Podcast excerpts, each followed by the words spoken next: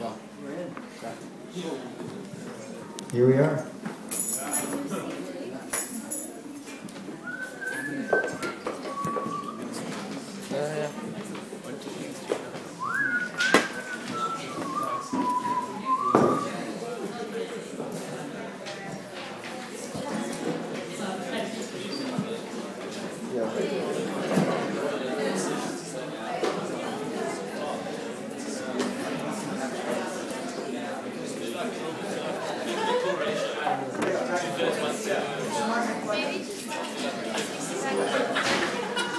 How is everybody? Y'all, y'all. Why don't you, uh, well,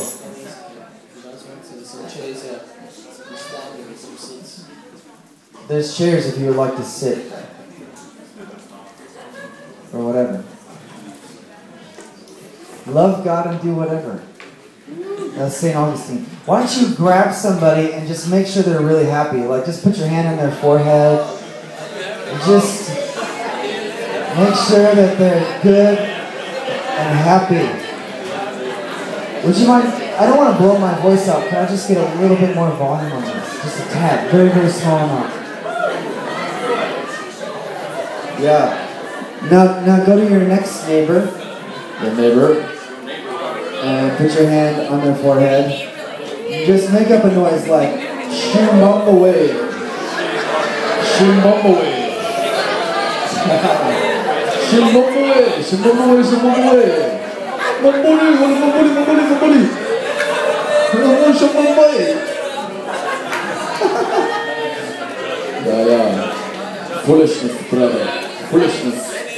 Let's just let's just have a little extra dose of foolishness today.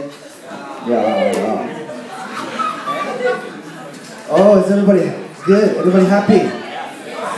Who's who's been here the whole weekend? Lift your hand. Mm-hmm. uh, if you just got here, lift your hand.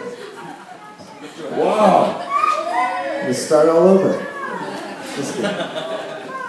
Cool, cool. Well, then we need a little bit more happy juice. All right, why don't you put your hand on your... Be- behind you, like this. Just... whoosh, run on somebody. If you can catch them. You can do it. Yeah. And I'm, and I'm not just like... God, please bless them. Don't say it like that. Just like, say, Lord, just make sure they're good and hammered drunk. Hammered. You gotta say it with like an American, American Southern accent. Hammered drunk. Make sure they're hammered drunk. It's too weird. It's too weird around here. It's too weird. So weird.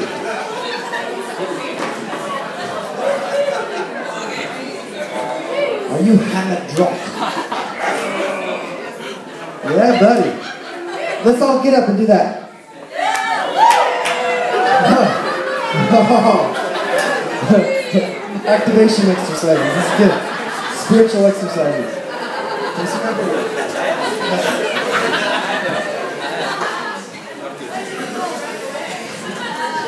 that. Holy.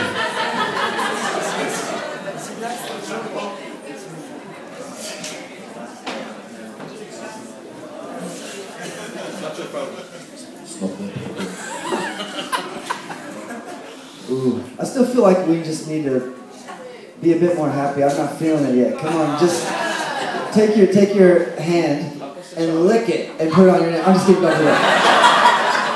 Just just take your both hands, right? Both hands and just like just give it a good little love squeeze, right? Grab your neighbor, little love squeeze. There it is. You know, the fun doesn't stop when worship stops.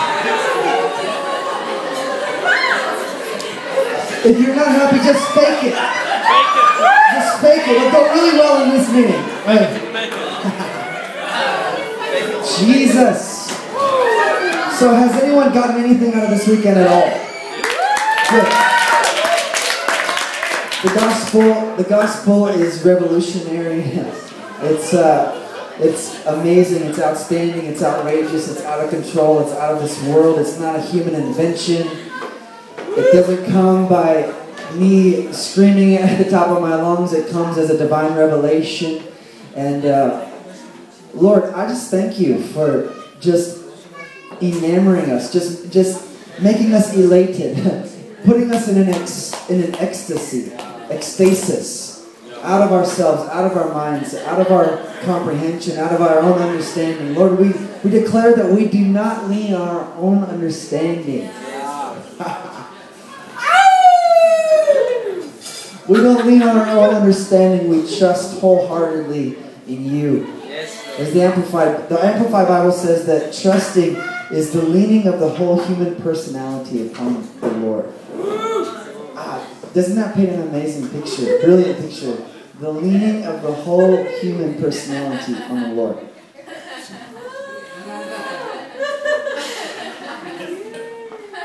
Wow.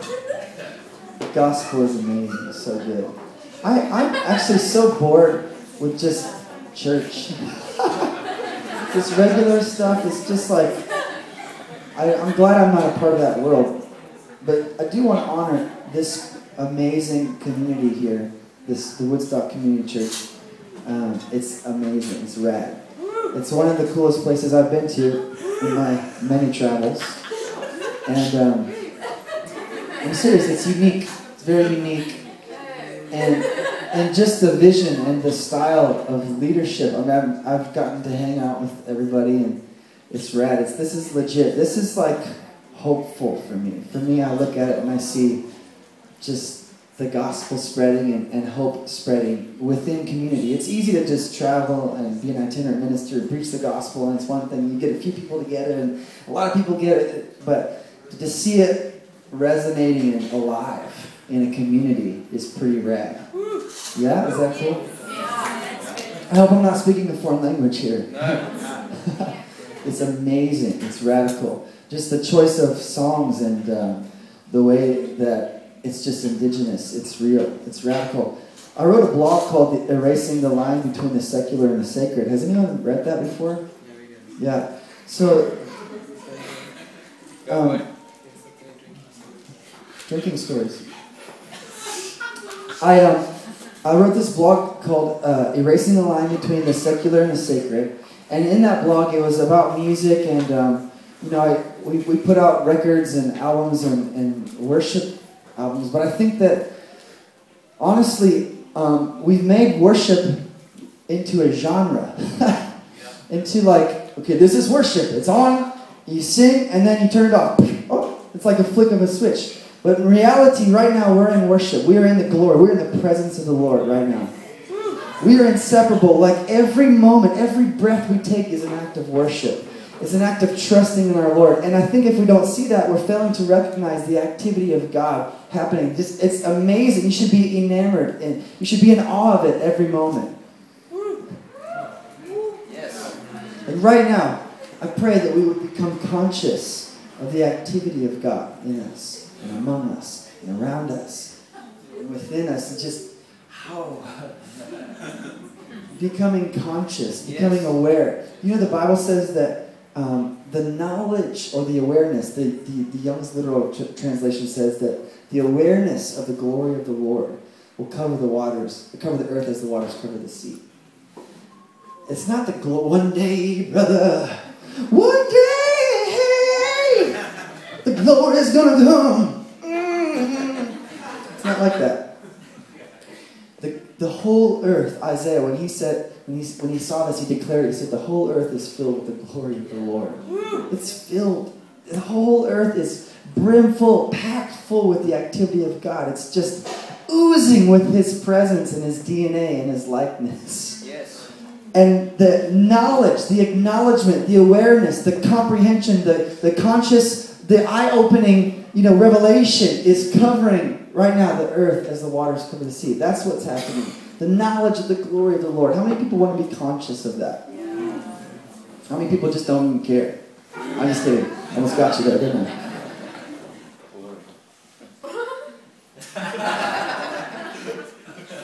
For those of the, you that weren't here throughout the weekend, I said something about C S Lewis. He says that the weight of glory...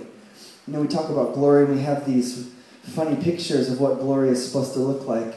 um, and what a glorified human being is supposed to look like. I'll tell you, Jesus gives us a great picture of what glorified human being looks like when he was resurrected from death. And he says, it says in Romans that the same power that raised Jesus Christ's physical body from death is dwelling inside of our bodies right now. And it says in Romans chapter twelve, those who he has justified, he is also glorified, raised to a heavenly state and stature. Yes. What does that mean, brother? It means that you are amazing. It means that you're radical, you're out of control, that you're so glorious right now. That I, that, uh, woo! Excuse me.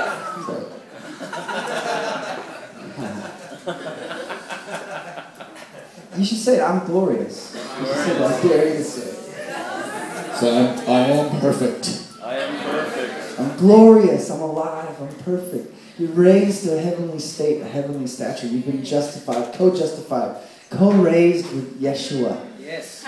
Made alive, co-made alive.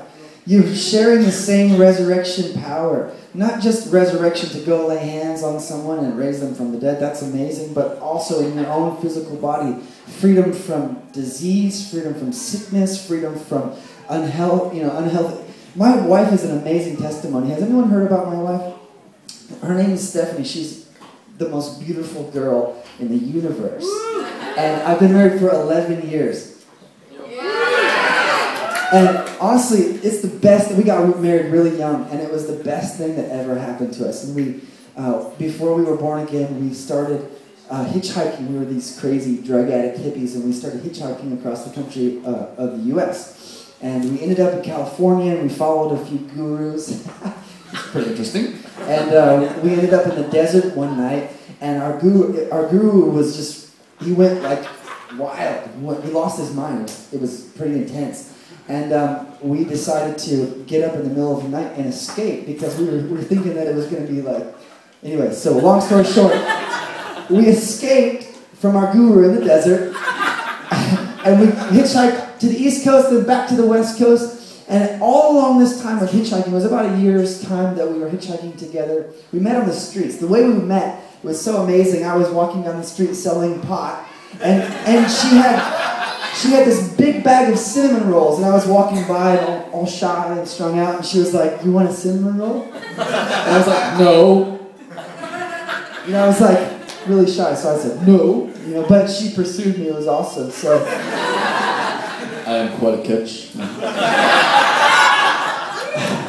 And so, but we hung out that day, and then the next day, see, I'm a bit weird, and I just say funny things sometimes. But I, when I feel something, I feel it, and I know it's true. And I and I told her the very next day, I said, "I'm gonna marry you. You're gonna be my wife." And she's like, "You're the weirdest kid on the planet Earth." But here we are, eleven years later, in love. She's, she's amazing. She's a she's Italiano, so she she's uh she likes expensive things. Basically, that's what that means. And so we we we hitchhiked across the country, and during our travel, someone had given us a Bible, and our favorite thing to do was to get high and read Revelation. It's like what we did, because, I mean, what, what else are you going to read immediately? It's always where you go. It's like, let's get high, okay, let's read Revelation, yeah! And you get all these ideas and pictures and try to sort it out for yourself, and it just never works. But, anyways, we don't smoke pot now, so. And uh, what happened was, we were reading the Bible, and this guy, this crazy, this transvestite guy, it, she, whatever you want to call it, came up to us and said, "Hey, I see you're reading the, the Bible. Cool, you should go to this church." So we are actually evangelized by a transvestite. He told us to go to this church the next day, and he didn't even go to the church. I don't even know why he, she, he said that. She. And we go to this church, and I'm telling you, it was this really small, cool, old-school Pentecostal church. And like, I didn't grow up a believer. Um, I grew up sort of semi-Catholic, you know, Catholic on Sunday, right?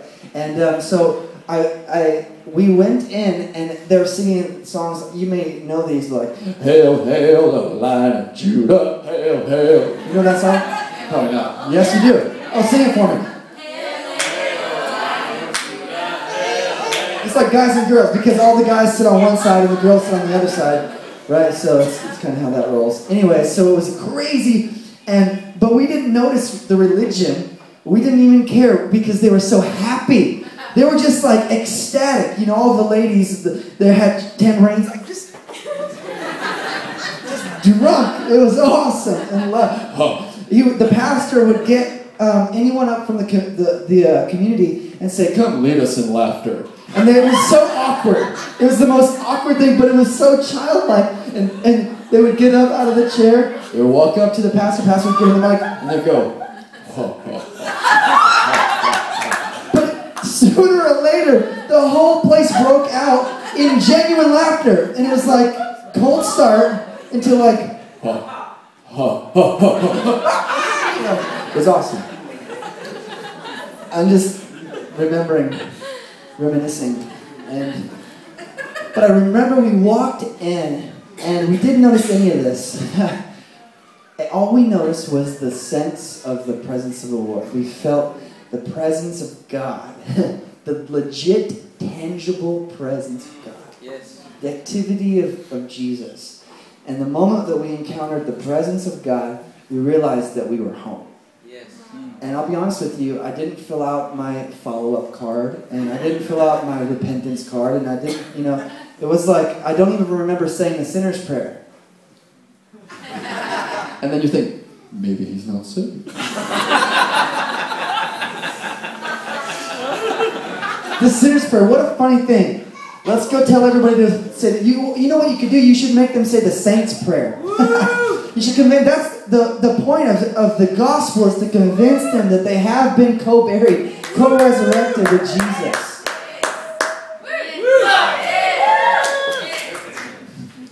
I got three people in agreement. Mm-hmm.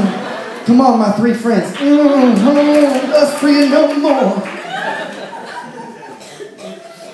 So we walked in and we encountered heaven. We encountered the person of Jesus. So many times we we like have these weird ideas of what Christianity is or what church is, and it just gets so confusing because we're not honoring the person of Jesus. And these phrases like "Thank you, Jesus" just become something that you say instead of you're actually talking to a person that did something for you.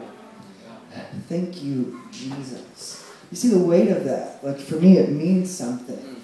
Thank you, Yeshua. You you took my crime on you. You took my evil, my darkness, my sin, my shame, my addiction, my my my you know whole sinful, corrupt, carnal nature with its passions and its lust was annihilated on the tree of Calvary with you. You were buried. I was buried. You were resurrected. I was resurrected. You were living. I'm alive. You're seated, you're enthroned, I'm also enthroned with yeah. you. Yes. Oh! Yes. Excuse my outbursts. You can have an outburst break, go ahead.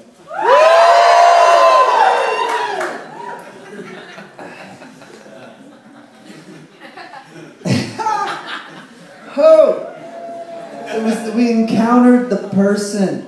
The person of Jesus, it was just like what I was telling you about with the Apostle Paul when he said in Galatians chapter one, verse fifteen, when God saw fit to reveal his Son, where? Within me. Oh, when God saw fit to reveal his Son within me, yes. That I might preach moralism, that I might preach Christianity, no. That I might preach him as the gospel. Yeah. Ho! The gospel is a person. Everyone say, ho! Ho! The gospel is a person. His name is Jesus. His name is yeah. Yeshua. Yeah. yeah. He is salvation. Woo! I, I, I'm so excited. I'm sorry for being excited, but I cannot help it. Actually, I don't, I'm not sorry. I'm not apologizing at all.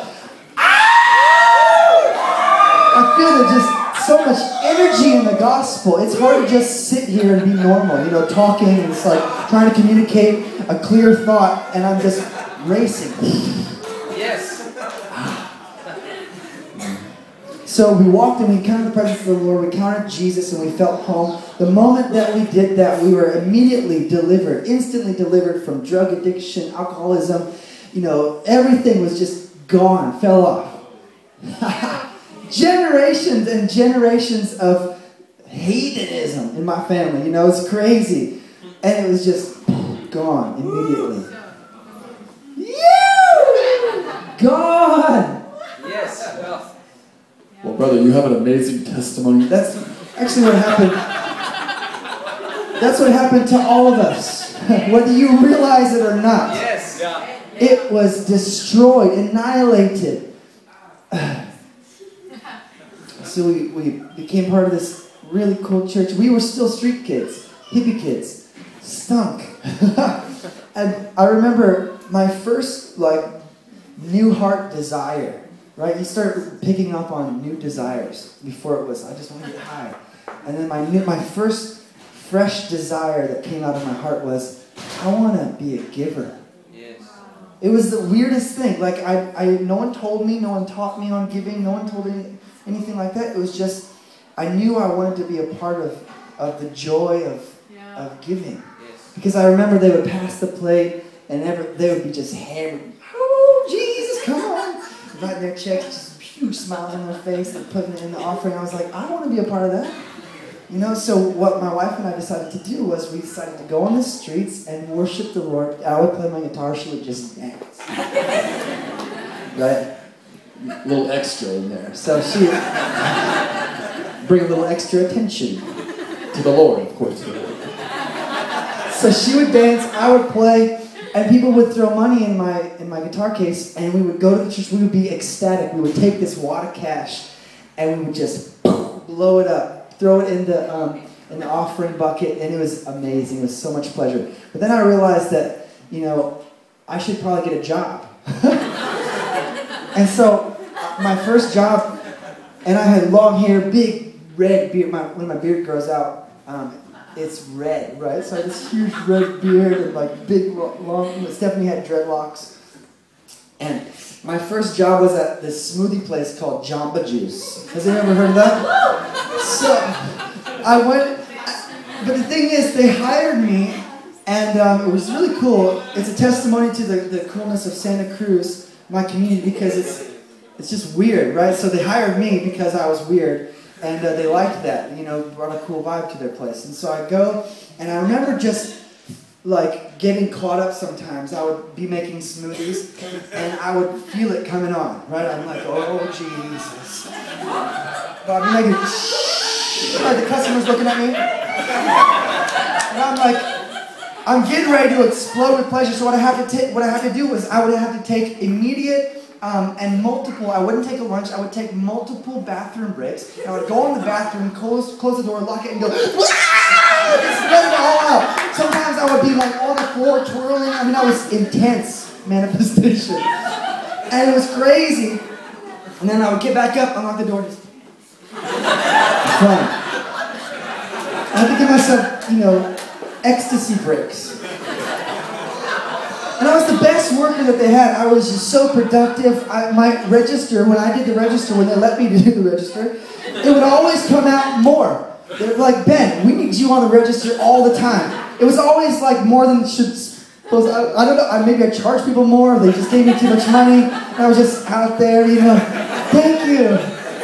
And they were so, you know, like observant of my ecstatic condition that they didn't want change back, you know. Thank you, you're it was awesome. So those are my young desires. Oh, it was cool. And, um, well, I do remember one funny thing. Okay, so we we go, I got this job, and but the thing is that we're still living on the streets as I have this job. So I would work at the Jamba Juice, and then my wife and I would go back to this church. It was called the Elm Street Mission. And we weren't married yet, but she would sleep, the girls would sleep on one side of the pews, and the boys would sleep on the other side of the pews, you know. Christian tradition or whatever, I don't know. So um, just, you know, be pure. And so like we would sleep in this church in the nighttime, and I would wake up, and, but there was no access to like showers and stuff. So I was a stinky little homeboy, right?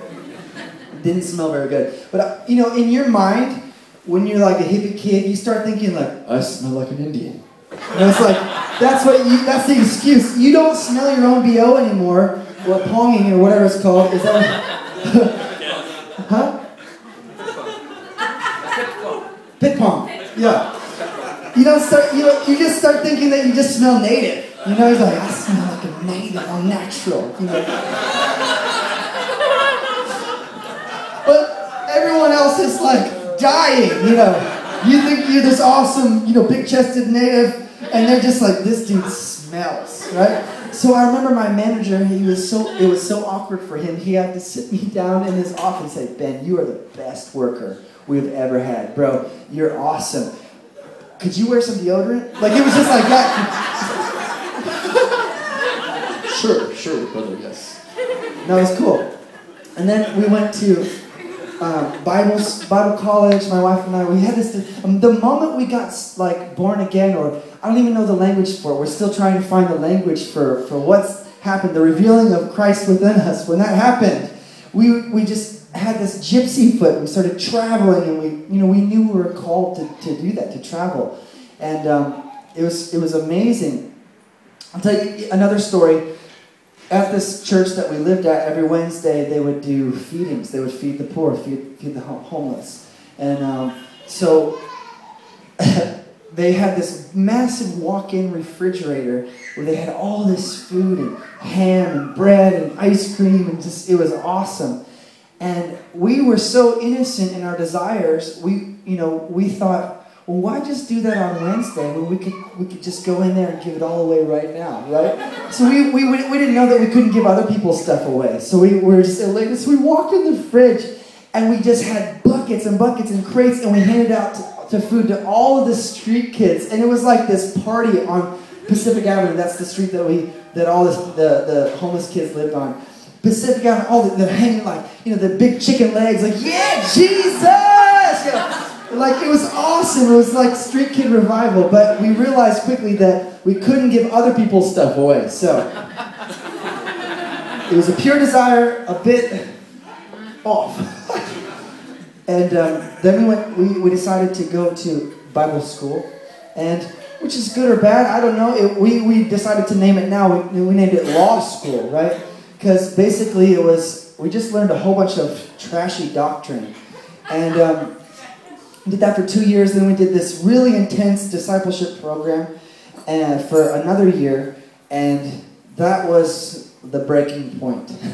We could handle, it was like within that period of time, this sweet, innocent, childlike, frolicking desires that came from just trusting Jesus were like...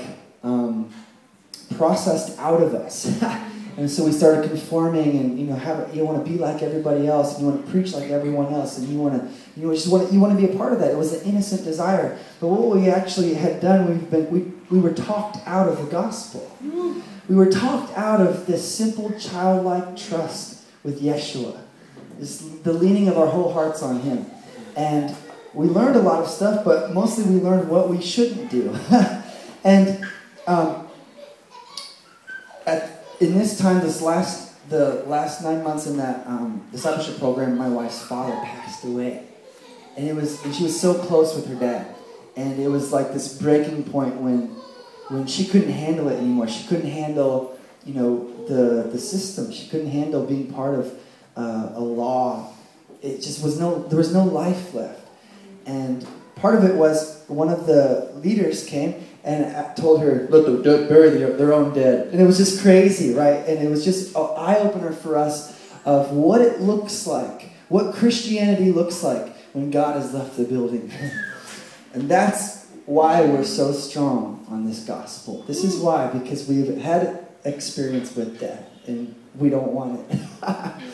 And we warn, just like the Apostle Paul, we warn everyone, telling everyone to trust wholeheartedly, not in their own efforts, because that's where it will lead you, but trusting in the efforts of Jesus. Yes. So, um, the moment we got out of, of discipleship school, she recovered because we started traveling with this man and woman called Georgian and Lenny Banoff. Have you ever heard of that? When they came to our church, I led worship, and they were itinerating, and they came to our church, and we were just dead. We were just... lifeless, and, but but somehow he connected with me, and the night, that night ended up in this glorious, chaotic mess. And he invited Stephanie to travel with them um, around the world, around around the country, around you know, eventually. This is how actually how I first ended up in South Africa. Uh, my very first time, I came with Georgian. And so for about four and a half, five years, we traveled with Georgian every day of our lives, just driving in the car. He, they would fly across country. We would drive. You know, it was awesome. Carried his bags, like just hung out with them, got this deep, deep, deep, deep fatherhood, um, confidence, you know, trusting. And, and, and basically we owe, I owe everything that we've you know, learned to, to them. They're brilliant and amazing. And for us, it was fresh life. They came and we heard the voice of Jesus again. You understand? Like when someone carries something that's alive, you can tell. Yeah. Very quickly. It's it's the difference when the Apostle Paul says, to some we're the fragrance of life, to others we're the fragrance of death. One translation says that the reason why we're the fragrance of death is because it, it brings up the stench of people's own, own corruption. You know, when someone smells really good and they're around you, it makes you almost like, ooh, I, I stink, right? That's what it is. When someone's full of life and full of joy, very quickly you get offended. Why am I not full of joy? Do you understand? I'm so mad. They're happy. It's like, but that's why to some it's the fragrance of life. To the other it's the fragrance of death. So for us, we were like desperate. We were done. The law had done its job. And its job was to fr- frustrate us, to bring us to the end of ourselves. That's the purpose of the law. To bring a man to his utter end, so he will cry out in desperation and faith. You know, faith doesn't look like this. Faith looks like this. Yeah. I pass out. I give up. Yeah. I trust him. Yeah. See, in the in the, the, the church world, the Christian world, whatever we're calling this thing here, we value trying. We value pushing. We value pulling. How many people have heard press in before the words? This is the, yeah, we're pushing. We're pulling. We're we're going after it, right? But I see nowhere in the Scripture where it values that. Actually, the opposite value system is in the Scripture when it's giving up, giving in, trusting in. Jesus said, when you lose your own life, you're yeah. giving it away. Do you understand? It's the opposite of pushing. It's it's letting go. Yes. Yeah. Hello! Yes. Hello! Yes. Oh! Letting go and trusting in someone yeah. other than yourself. Yeah. Yeah. That is the gospel. Correct. Believe it or not. Yes. It's so offensive. Why? Because we built foundations and bricks. We put mortar and we put good chandeliers up. But you know what? The house is not sitting on the right foundation. Yeah. Yes. And once it shakes, it's going to tumble. It will tumble. We get so mad, we get so offended. You mean, Ben, I've spent fifteen years pushing and pulling and fasting for my breakthrough. I've had people ask me a question, question and answer time. Ben, you mean I've been wrong all these years, fourteen years? And I would say, thank God it wasn't fifteen. Hello? Do you know what I mean? Why, why cling to it? Because if you trust Him, He's going to knock that old thing down that's built on the wrong foundation, that's not built on the cornerstone. The Jews rejected Jesus. They rejected the cornerstone. The chief cornerstone can be rejected. And you build this massive ministry thing, whatever it is, on something that is death. Yeah. The moment the gospel comes in, it, it's like this big, you know, fat kid at the beach just tumbling all the sandcastles down. That's what the gospel is. Doesn't care, doesn't even acknowledge all the work, all the effort, all the sweat that you put into that sandcastle. Just the gospel is a big fat kid at the beach. You can write that one down and put it on Facebook. It does not acknowledge your effort. It doesn't acknowledge our performance. It has one thing in you, and that's Jesus, Jesus, Jesus. Come on. I'm like tingling. There's glory on that one. Yeah. I just made it up. So smart. Woo! It's divine inspiration. I'm just trying to paint these pictures over this weekend. I'm just saying the same. You know, I'm not saying anything new. It's the same thing over and over in a different way. Have you seen it this way? Have you seen it this way? Have you seen it this way? It's over and over. Same thing. What is a, what that I'm saying? That you're one with Jesus. That you're not separate from him. And that there is a warning going out. Scary but happy and joyous warning. This is a paradox. Scandalous. It's a scary and happy warning. One, trusting in the joy of the Lord is, is like... the essence of the gospel. Two, the warning is don't trust in yourself. It's the same warning that the Apostle Paul gave, which I explained in Philippians. The fear and trembling, not towards the Lord, but fear and trembling and doing it in your own efforts. Yes. Not trusting in your own performance, but trusting in the well of God that's inside of you, that's inspiring you to both will and to do his good pleasure. Yes. You read that verse? Yes. You sure? Yeah. Brother, work out your own salvation. It's working it out, trusting in the completion of it, not in our own efforts, but based on that desire that's just welling up inside of us. Yeah. Being confident as sons and daughters. Yes. Oh, let yes. confidence just spread through this room. Yes. Woo! Confidence just... You know, there's, a, there's something happening, and I see it in this community especially. It's like... super confidence. It's not pride. It's the opposite of pride. It's confidence. Yeah. Yes. It's it's not. It's like when you see a masterpiece and you're an artist, you can have pride in that person's work, and you can have joy in it, and you can think it's a masterpiece without being prideful. Now, God wants us to look at ourselves the exact same way. Yes. Knowing, number one, that it's a masterpiece. That we are a masterpiece. And number two, that we can be prideful, but not in an evil way. Does that make sense? Yes. Pride in the accomplishment of what Jesus Christ has done. Yeah. Confidence in what he's done. You know what the difference between someone who's confident. Because there's so much favor on confidence. There's so much favor on Joshua. Just confident. Blowing things up. Just confident. Confident that God is able to do what he promised them. Yes. Do you understand? Confidence that the promised land is filled with good things that he didn't have to build. It was plant. There's vineyards there that he didn't have to plant, and God has given all that to him. That it is really flowing with milk and honey. Are you confident? Yeah. Are you confident that what we're living in is not a, a moral system? It's not even a religion. It's the end of religion. Yes. Christianity is the end of religion. Yes. Good. It's the land of milk and honey. It's the land of promise. It's the land of the heavenlies.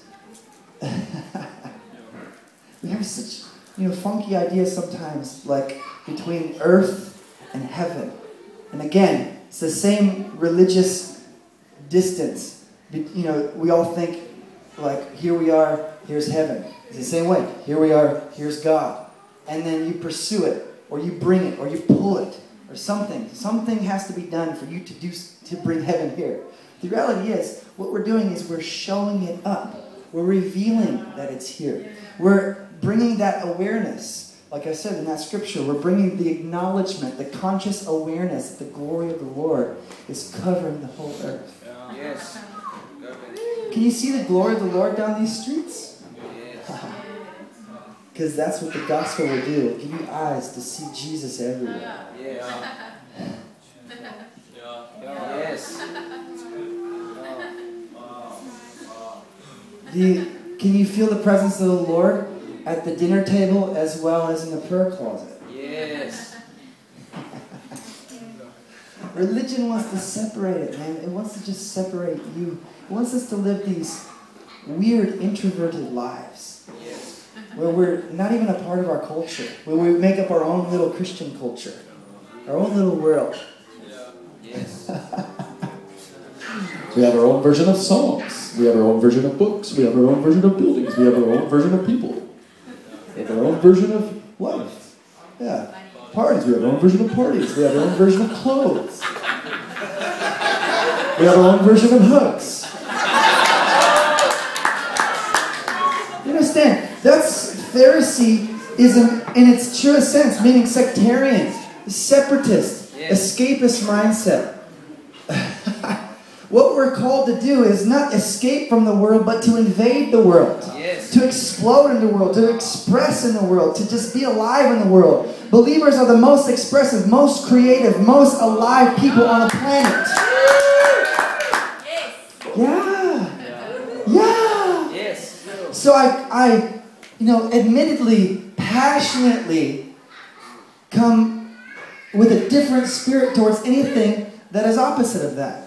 Anything that tells you that you shouldn't be confident. Anything that's telling you that you are lacking. Any, has anyone heard a gospel like that? That you're not ready. That you're getting there. That you have to do something. How, how many people have heard the doo-doo gospel? It stinks, doesn't it? Yeah, doo-doo stinks. Okay. Yes. Woo! It's so offensive. I can feel it. I can feel it. I feel the spirit of offense. It's so good. You know what? You should be happy. We should be happy. Because the moment that you're offended, or I'm offended, I sometimes I offend myself. we're, we're noticing the difference. That's what's happening. We're yes. not deluded. We're not delusional. We're not decept- in deception. We're noticing there's a big difference here. Yes. And once you notice the difference, then you have this. It's not a black and white choice. It's not as, as linear as that. It's more abstract. You have this opportunity to respond to the goodness of God, yeah. or cling to your own understanding. Yes. Wow. Yes. Because you know the goodness of God is always going to blow away your understanding. Yeah. I love what you were, you were saying. It's always going to just blow our minds. It's infinite. Yes. There is no end. There is no end to it. There is no measurement towards it. Woo! Well, brother, I want the double portion. I don't want a double portion. Because what I have is il- is is illimitable. It's it's limitless. You cannot put it in a box. You can't measure. There's not a tape measure long enough to measure the person of God living inside of us. And when you have Him, you have everything. Yes. Hello. Yes, man. When you have Him, you have everything. Yeah. Yes. When you have Him, you lack nothing. Yes. Yeah. See, we've limited Jesus. We have Jesus, now we need some joy. We have Jesus, now we need some peace. We have Jesus, now we need some, you know, I don't know. It's always wanting, longing, trying, striving, orphan. Yes. Yes. Woo! But the gospel says, done, finished, over with, sonship, everything. You got it all, fullness, joy, life, ecstasy, power, bliss. Yeah. Glory. Yes. The gospel is ringing the tune and we can harmonize with it. Woo. Sing a new song. I'm prophetically telling this whole area, sing a new song. Sing a new song. Sing a new song. You can sing you too. You too caught on to it before the believers did. Maybe they are believers, I don't know. Doesn't matter. Sing a new song. How long are we going to be stuck singing this religious do-it-yourself doctrine? How long are we going to keep reverberating that and just spewing it out of our hearts? It's, it's really, it's because that's all we've known. But there's something fresh. And the freshness is connected with the simplicity of the gospel. And what I'm telling you is nothing new. There's nothing, I'm not carrying anything new. I have a, another word for you. God is not doing a new thing. Ah, yes. He's always been good. He's always been doing the same thing, trying to convince you how good He is. Yes. It's so hard to agree with Him because He's so wise.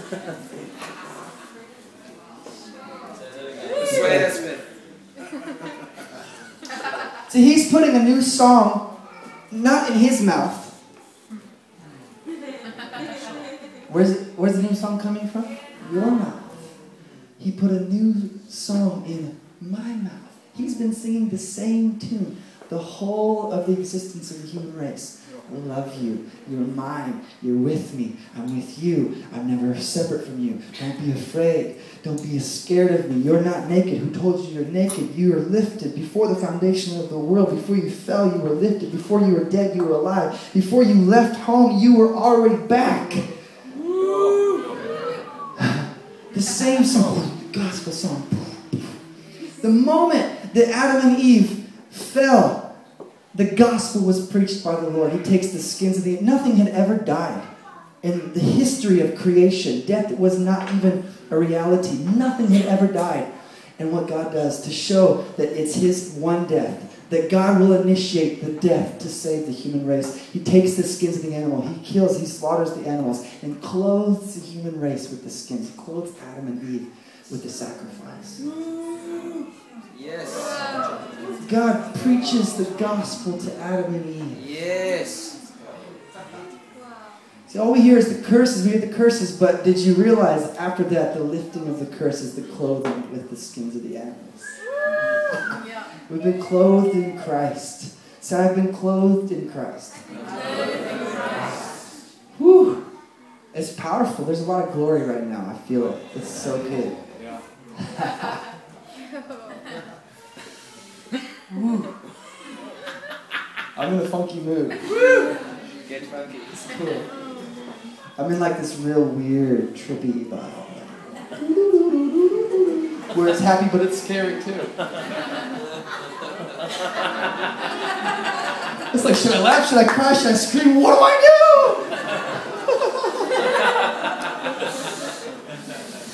Oh, Jesus, Jesus, Jesus, Jesus, Jesus, Jesus. So God has always been singing that new song. He's always been singing the freshness, and he's putting a new song in our mouths. And we're the ones that are singing the new song. We're the ones that are catching up to reality. Yes. We're waking up from the fantasy. Waking up from the dream. Waking up from the nightmare. Yes. Awake, oh, sleeper. Yes. Mm. See, it's like, it all makes sense. It all just starts unfolding before us. Yes. Perspective, and then just, the word just opens to you. Yes. It's begging you right now. If you, when you look at the word, it's begging you to see Jesus. It's yes. begging you to see what he's doing, what he's done. It's begging you to reverberate that message. Yes. Yes. Wow. Yes. You can sing to him. You can sing to him, and the water just pours. We don't have to keep striking.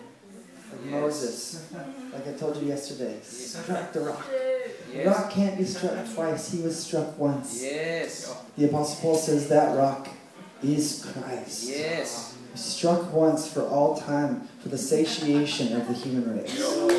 Psalm chapter sixty-five says that God, his whole plan is to intoxicate the earth. I love that one. Isn't it funny? We get so serious. Like this mis- ministry and like, you know, transformation. Revival. We get so serious about it. And God's just hanging out in a vineyard. His whole business is vineyard, winemaking, drinking, partying. You should know a little bit about wine around here. Hello. I know a little bit about wine. nineteen eighty-two. What Woo! Jesus! You are the wine that intoxicates the earth. Yes. Your blood is the wine, and we drink it. We drink it. We eat your flesh. We drink your blood. So I was looking scary. So trippy. Jesus is trippy. Here you go, my disciples. What do we do with this? Eat. What is it? Oh, it's bread. It's my flesh. Lord Jesus, freaking me out. It doesn't end there. Oh, you got a glass of wine. Cool. It's my blood.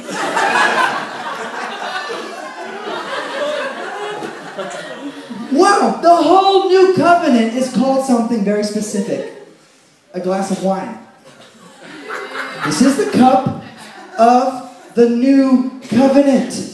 The whole new covenant is described in one amazing glass of wine. He could have used anything. What? Milk, honey, robust tea.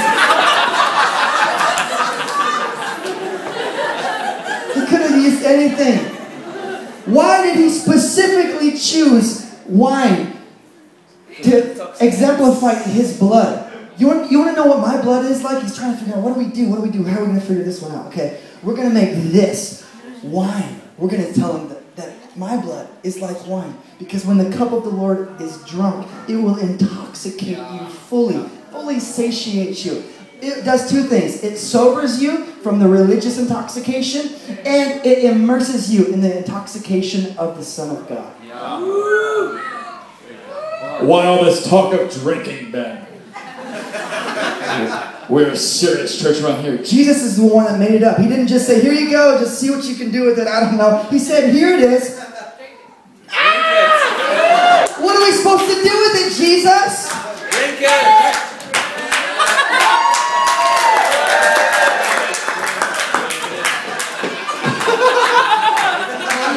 Finish it, brother.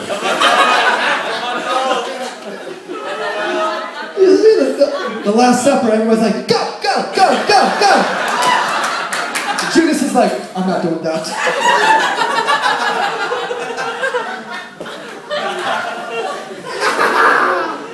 No, he wasn't there. He left by that time, didn't he? The party was too much for Judas. I'm out of here. It's getting too crazy around here, Jesus. You're a little too loose with the vino. He was called a wine bibber and a drunkard, Yeshua, and he was called possessed with demons. How did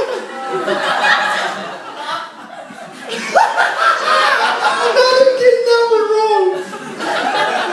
one wrong? He must be possessed with devils. No, actually, he's the Son of God.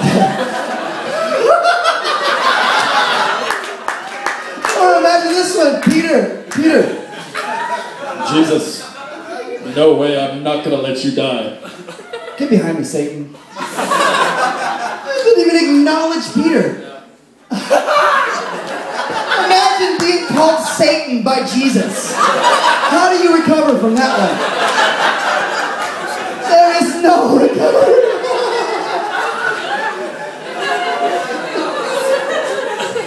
How do you recover? You need, you need a lot of sozo after that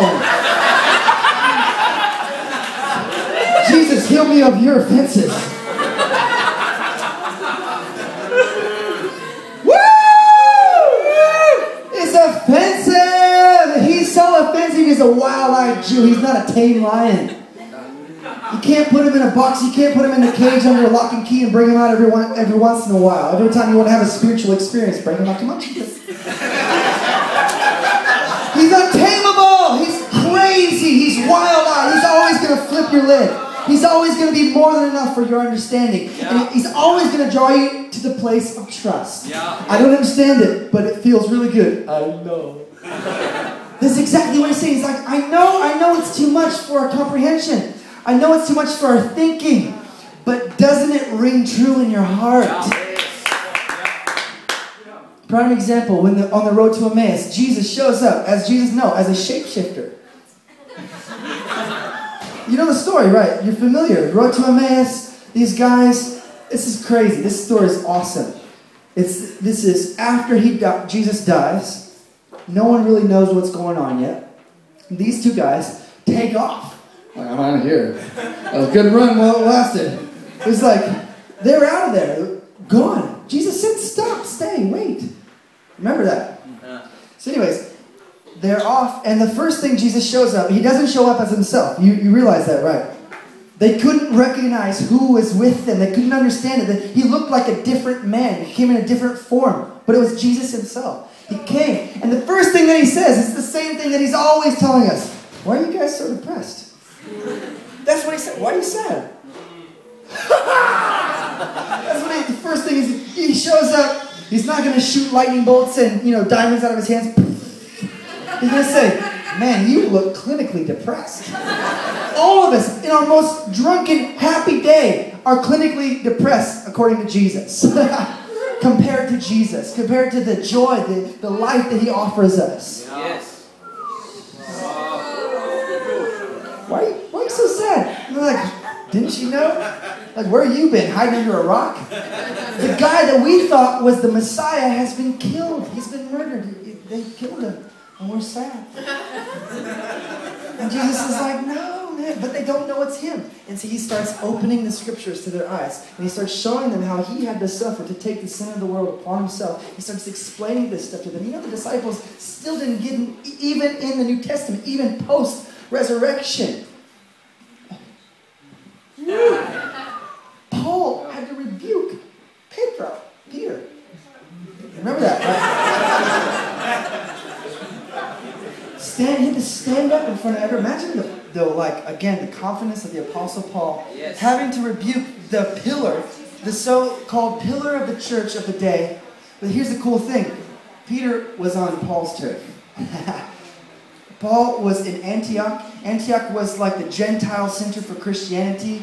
At, at this moment, Jesus was still Judaism plus Jesus, right? It was still follow the law and maybe feel a little bit better about it or something. I don't know. Get forgiveness. But, you know, Jesus came to do something totally different, totally opposite. And it says that when Peter came, he first saw the freedom of the Lord in Antioch. The freedom. I mean, these are the guys, when Paul preached the gospel, that they were about ready to worship him. They're like, man, this is sick. This is awesome. And he's like, no, stop, no, don't worship me. But he's preaching the gospel, preaching the gospel, preaching the gospel for a whole year. It's the same place for a whole year. And this is the same place where they were first called Christians, which means little Christs. After a year of preaching, the Apostle Paul is directed, divinely called kletos, that's the Greek word kletos. He was called by the Lord to tell these people that they are little Christs. Yes. It was cool. A whole year before they became believers. Just kidding. It was kind of. Alright, so, so he's preaching, and there's revival happening, power breaking out. Peter comes to see what's going on. It's like the report gets out. This is pretty legit. Peter comes, he loves it. He's hanging out with the Gentiles, hanging out with the outcasts, hanging out with the outsiders. You know, he's hanging out with them, just loving them, enjoying it. But then the influence of religion becomes so strong and so much man-pleasing. The guys, it says that the guys came from Jerusalem that were of James. So they came, they were from James, and they carried so much, uh, they were called the circumcision party. Have you heard that before? They were called the anti-party, the, the cutters, the scissor. They got two hol- a holster with scissors and foreskins. That's what they want.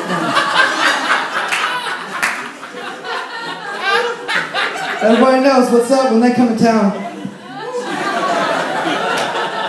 No, I'm good, I'm good, I'm already done. Prove it, brother. No, no, no, this is getting weird. Okay. So the guys came from James, and Peter's, it says that Peter was afraid, and he, and he, and he withdrew from the Gentiles and would only eat with the Jews. And this, this made Paul so furious because he did, it wasn't like Peter was getting up and preaching the law, but Paul said that Peter was preaching the law by intimation, which basically means by his lifestyle, he was telling everyone that they were separate. Understand? Yes. And this made Paul so crazily furious, he had to stand up and rebuke Peter in front of the whole crowd. And this is where we get these brilliant scriptures, like Galatians two twenty. It's no longer I who live. This is still in parentheses. If you look in your Bible, you'll still see this This verse in parentheses. He's still talking. He's still reporting to us what he told Peter. We have been crucified, Peter. He's trying to, to get Peter to remember. Hey, buddy, remember this?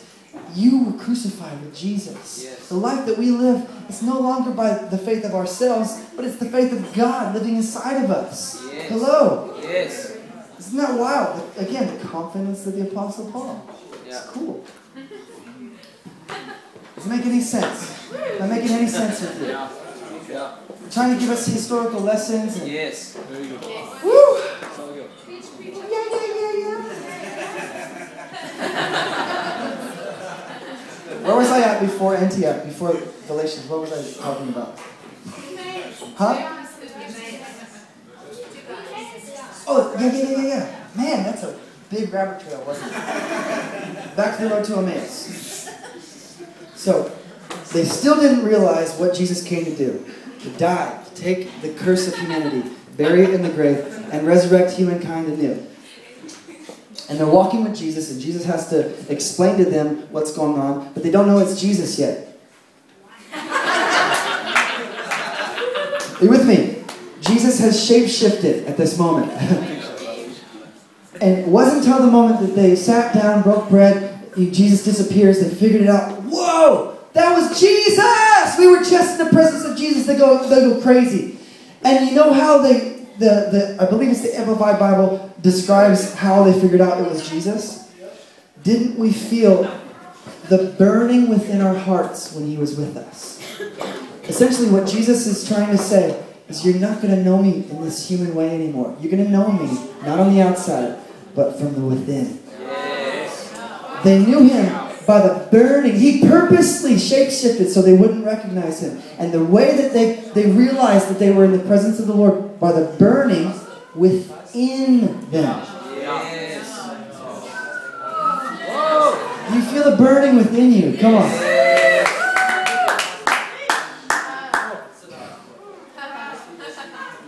Yoy. Yoy. Oy. Man, it's so good. Lord, help us know you by the burning within us. Yes. We're not begging for you to come sit down in the chair next to us because we know that we're having an eternal encounter with you right now within us. That our cells are fused with yours. That our blood is flowing with yours. That our life, our existence, our mind is your mind. Our spirit is your spirit. Our life is your life. We were raised into his life. Yes. We were raised into his existence. Yes. We were raised into him. Yes. We were raised to be a part of him. Yes. Adam, do you remember where we think, oh, it's my spirit, then the Lord's spirit, and then there's poodles and all kinds of things in here. Demons, devils, curses. Ah! We're so confused. Multiple personality. One translation, the George Barker Stevens translation, says the Apostle Paul, he says that who can free me from this split in my personality? Oh, schizophrenic man that I am. He's talking about Romans seven. I do what I want to do, but I don't do it. Oh, it's freaking me out. I really want to do good, but I can't. Romans seven is not the Christian experience, and it's not the experience of the Apostle Paul. Romans seven is a parable of a man who's trying to please God by his own performance and cannot do it. That's why we get this brilliant verse, who can deliver me from this body of sin and death? Thank God Jesus can and has. There is now for, therefore no condemnation through those who are in Christ, in him. In him there is no condemnation. In him there is no performance-driven life. Yes. Woo! Woo! Understand, Romans seven is not, this is how your life's going to be. Sorry, brother. Really trying really hard, but not getting there. But keep trying.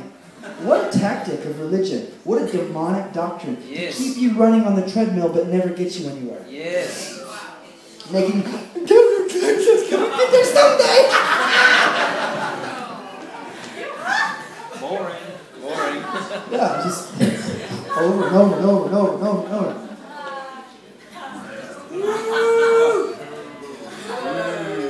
Right? So, okay, back to the garden. I love going back to the garden. The original plan, plan A. There is no plan B. It's still plan A. Yes. Right now, plan A. Adam and Eve hanging out, making love, having babies, planting tomatoes. There it is, right? The human race in a nutshell. Make love, plant tomatoes.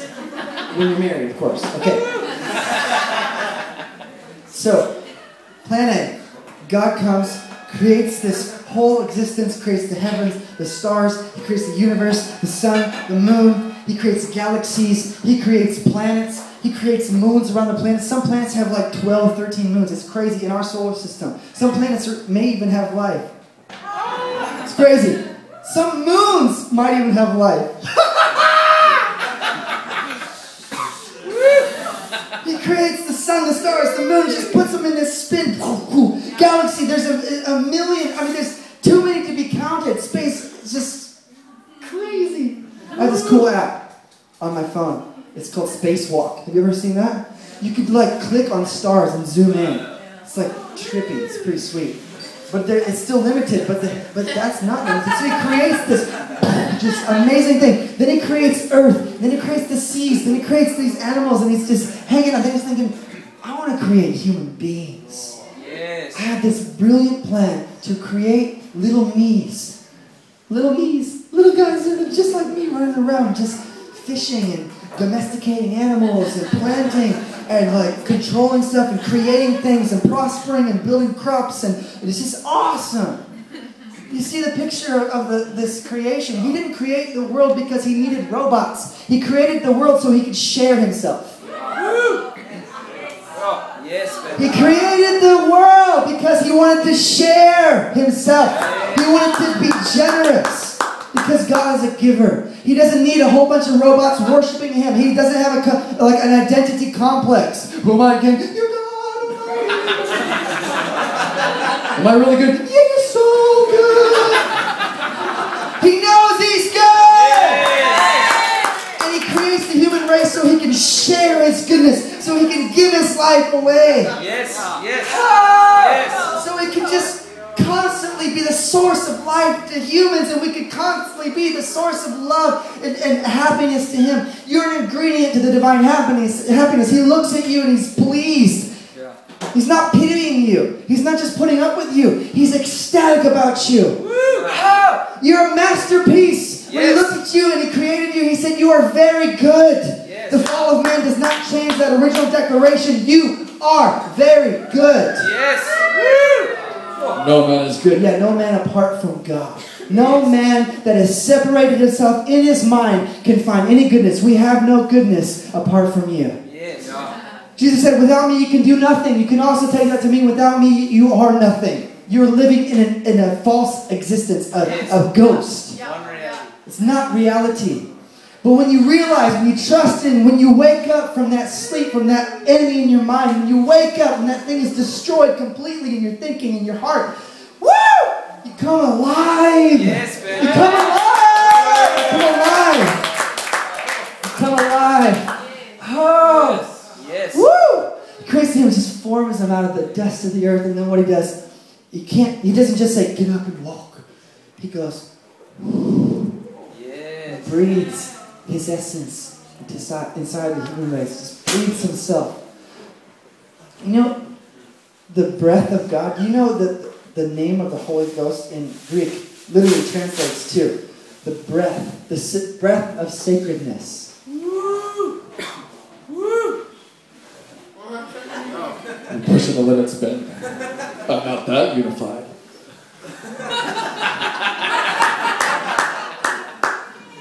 God breathes. Where do you think you get your spirit from? Just happen? Out, like outside of God? Outside of the, the dependence of God? Outside of the giving of God? Where did you get your spirit? Well, I have my spirit, and he has his spirit, and we're just hanging out together. Or is it when he breathed life into Adam, he breathed into us our spirit, he breathed into us our life? Yeah.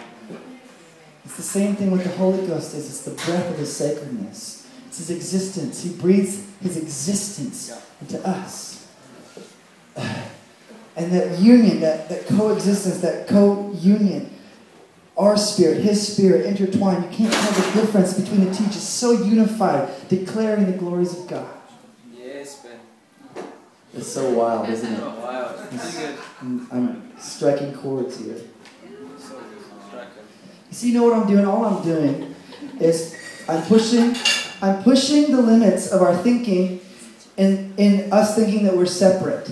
Yes. That we can have our own little thing going on here apart from him. But what I'm what I'm really saying, what I'm saying the gospel is, is that you have been breathed in by God, and he is continuing to be your breath. And to be your source of life, your source of existence, your source of joy, pleasure, peace.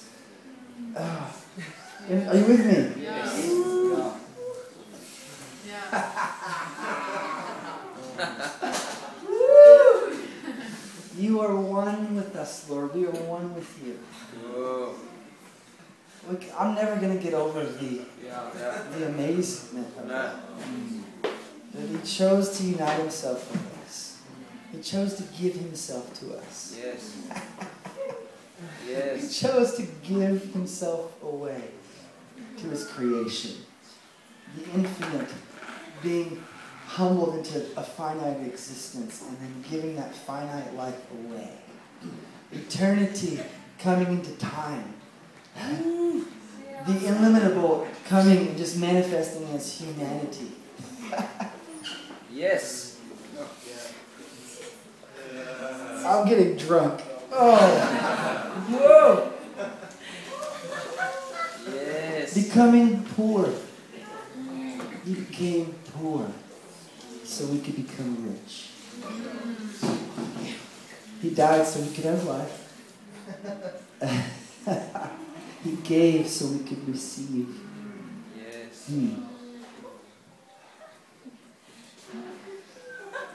We love to separate things, like, like you get saved, then you get the Holy Ghost, and then you get sanctified, then you go into ministry. It's like all these boxes. So Jesus jumps into you when you believe, but the Holy Ghost is like, mm-mm, not, not yet. Not until you ask politely. You know, the, the evidence of being filled with the Spirit, I'm sorry, it's not like prophecy or tongues, like, ah! Yeah. The evidence, what is his name again? Let's, let's ask him. What is the Holy Spirit's name? Holy Spirit.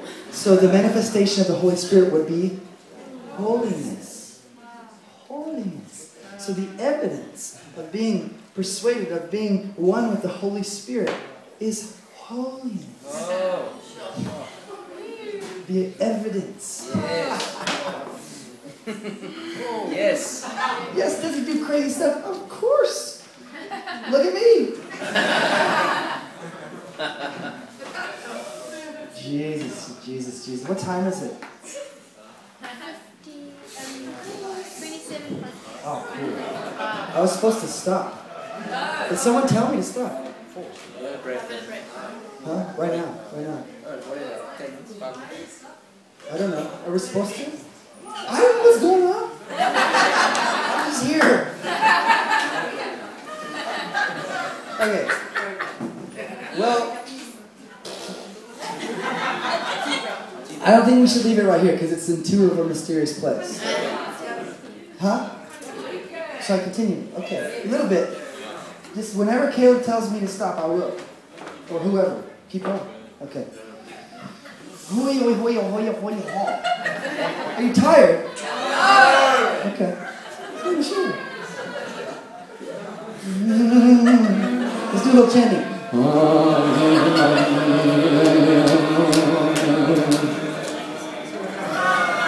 went to this school with Ben. What did he do? He just did weird tongues all the time. Just chanted.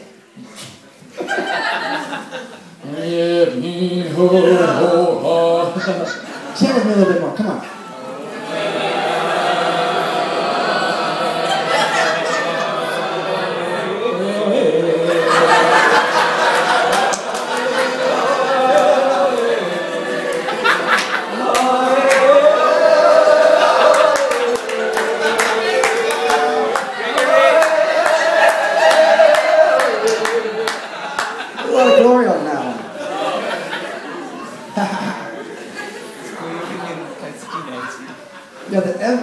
Is holiness, of course. Of course. It seems so plain. It's so funny, all these cool things like, I'll pour out my Spirit on some people. Is that what it says? I love that word in Scripture. All. Once. For how many people? All. If one died, all died. All have died. I will pour out my Spirit on...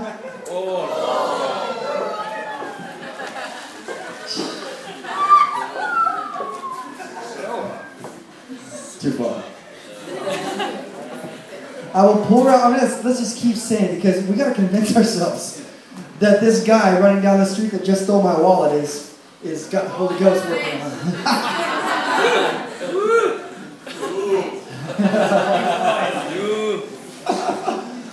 If one died, all have died with Jesus. He died once and for all. He poured out his Spirit on all. What does that mean, brother? Just what it says.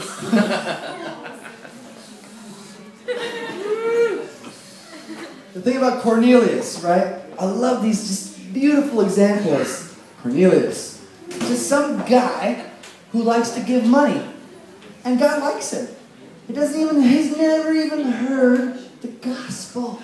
And God is hearing his prayers. Woo! Remember that?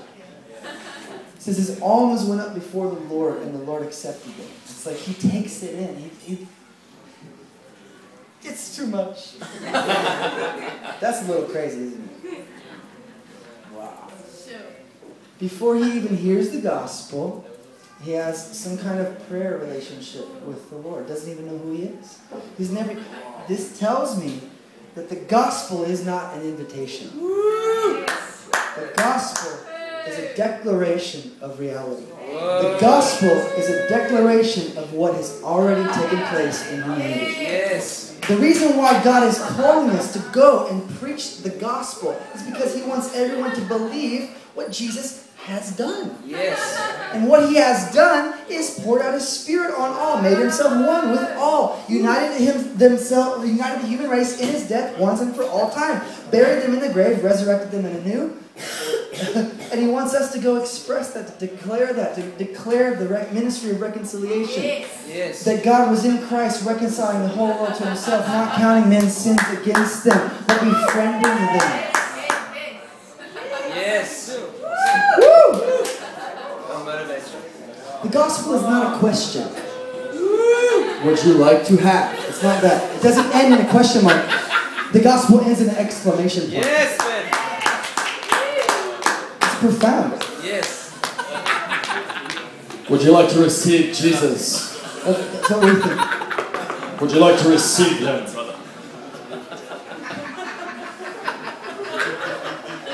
Jesus received you. Whoa! I'm on this one-liner kick now. Are you with me? Yes. So Cornelius, praying, Lord hears what's up, and tells Peter, this is Acts chapter ten. Acts chapter ten. Peter goes on the rooftop to pray. He's hungry. What God does is says that Peter falls into a trance. King James says trance. The word trance is ecstasis. I got news for you. Ecstasy is not a drug that was created by drug dealers. It's an ex, it's it's an expression of Jesus. It's an expression of believers. He fell into an ecstasis, which is where we get our transliterated word in English, ecstasy. What does that mean, brother? Means this.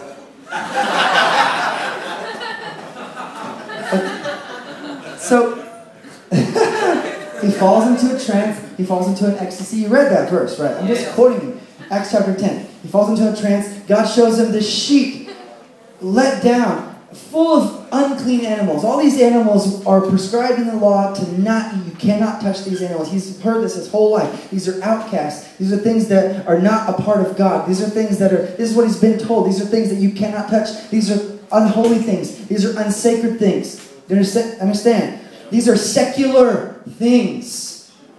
There's this divide between the sacred and the secular still in Peter's mind. These things are all, and the Lord does something crazy. He says, Peter, I want you to take all these things and I want you to eat them. Yes. He says, no way, Jesus. Like still rebuking Jesus, still going back and forth, still objecting to the goodness of God. No way, Lord, no way. I'm never going to eat anything unclean or unholy.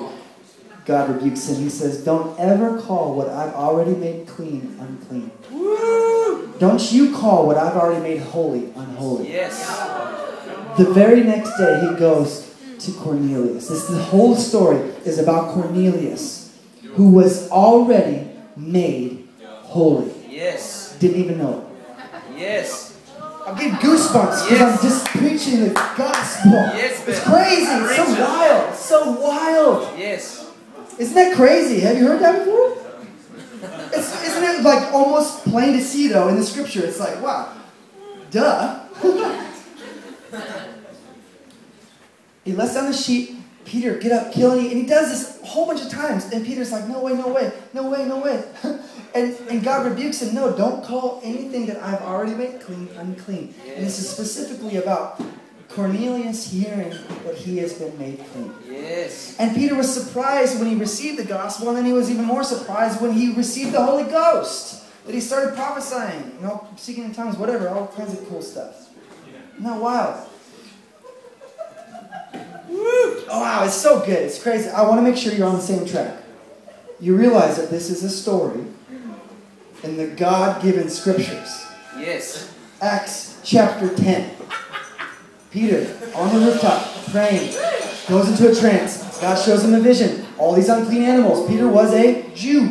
That means he doesn't eat unclean things. That his law, his religion prohibited him from considering all that holy. God changes the rules because he's not a tame lion and you can't put him in a box. He changes the rules and he says, don't you ever call what I've made clean, unclean. And this story is specifically about Cornelius. The next day, Peter goes to Cornelius, preaches to him this glorious gospel. Yes. Isn't that beautiful? Yes. It's radical. Radical. Uh, woo, let's pause. Uh, do I have to pause? Let's pause for like a coffee break or something. How long? Only five? Ten. Ten. Ten. Ten. Ten. Fifteen. Ten to fifteen. Come back here, okay? Let that brew. Cheers. Woo!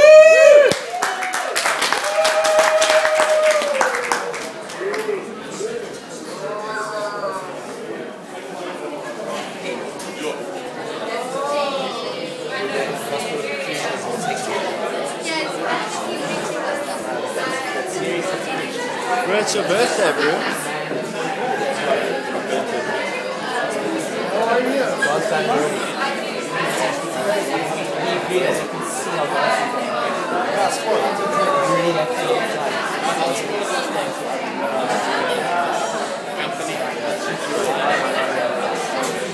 What happened to your thing? It got stuck. Yeah. It is garage band. Josh, happy birthday again. I was like, oh my gosh, it's Josh's birthday. That's your birthday. Yeah, awesome. How are you? It's my Paul was tripping, eh? You know, my Paul was tripping. You know what I wanted to ask you to speak on some more? Um, is um, are you gonna have coffee? Or coffee, I'm yeah, yeah. As I'm even, oh, yo, I'm like, God has been blessing so much, so much. Um, God, I just say, really, like God has been showing me, and and he, and he did it like. The one day I decided to go to Woodstock Community Church, like the wankiest streets. You know the bird, you know, it's like the worst. Yeah. And I walked through these like wanky streets and, and I just saw glory everywhere. I just saw people, I saw so much glory in like all these little grass. So it was like, and that's awesome. That's what it does, it shows it up. We're, we're revealing that because the moment that we see it, we can say it. You know, we begin to say that, hey, like this drug dealer or whatever, dude, you are so full of glory. Full of glory. Can I have like time like later to like just take photos with you? Yeah, of course. That'd be cool. Of course. Yeah.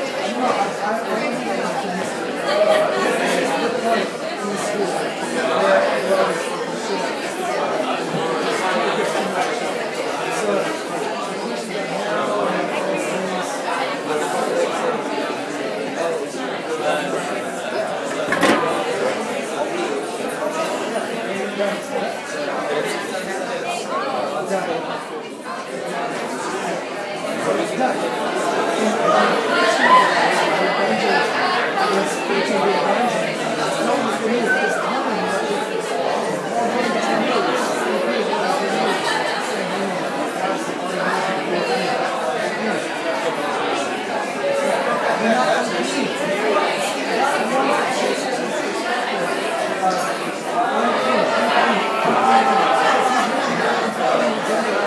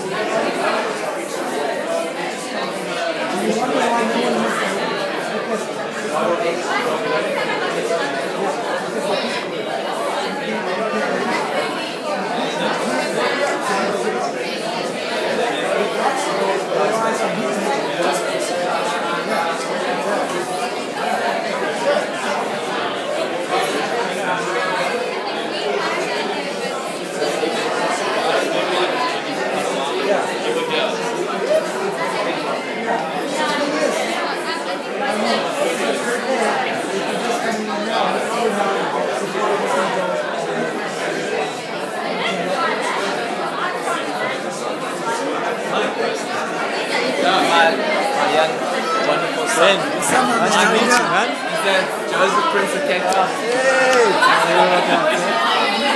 Yeah, we'll just keep it a long time. How are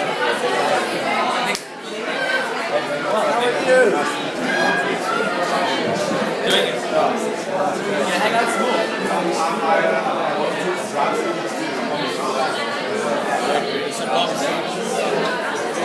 Some some some bars. So lovely man. We can turn it off.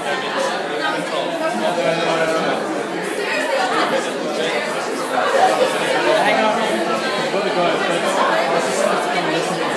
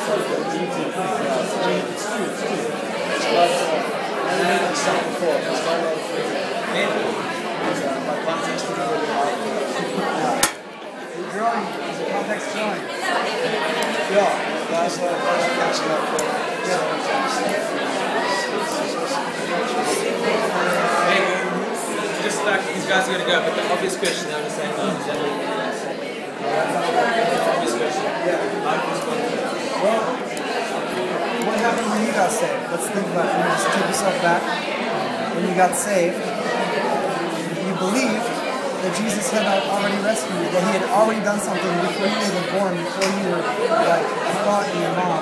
He had shed his blood. You weren't even existing, and he already shed his blood in forgiveness for you, taking you on the cross. Why does he say us? We're not even existing yet, because it's always he, he made the, the way. Salvation is the agreement. It's like the the yes. You know, to, or the amen, the amen, it's the amen to God's yes. That's what Paul says in First Corinthians. It says, all of God's promises are yes, to which we say amen. So, and so they all find their yes in Jesus. So how does faith actually find its place in your response? Like, well, faith is simply, I give up trusting in myself. Yeah. You have to go through that, I don't know, you know, everybody has those moments, and maybe there's, even in their mind, still believers, but really they're trusting in their power of their own efforts. Mindset. So the question is not, is everybody saved? I would rather say, is everybody trusting in Jesus' salvation? And if they're not, and if they're not, what can we say? It's the, if outside, they're the elder brother. They're, but it stops there. Won't, won't join the party, just envious of the grace, envious of the mercy, like the moral one, the one who didn't go out and sin, the one who never did anything wrong, the one that's demanding his position based on his performance. That's what. That's the true fear, not the sinner, but the one who demands position based on performance. So then, are you saying everyone's elect in Christ? Well, who, who, who wouldn't be? He elected the whole human race to be a part of them. He's the one that elected the whole human race to be a part of His death, His burial, and His resurrection. You know what I mean? Yeah. It's just a massive shift. Yeah. Yeah. Oh, of course. I mean, it's like intense, but. It's scripture. What we do all the time is we bring our preconceived ideas of what the scriptures say to the table and we start interpreting it through our own understanding instead of letting the scriptures interpret our understanding. I, I read I read a lot of Harry's gospel. What I was thinking about is uh, uh, fresh look at a lot of a lot of fantastic scriptures that go together with us. And then I go back to reading up my own I'm not getting a lot from that. Yeah. The way I wrote that book is from translation. It's from there's one hundred twenty different translations of the Bible in English English language. I mean, all these guys are devoted their lives to to interpreting it, you know, to bring a sense of it. He, most most of the time, it makes sense in the paraphrases because they're not too concerned with the exact wording. They're more concerned with the, the idea that's.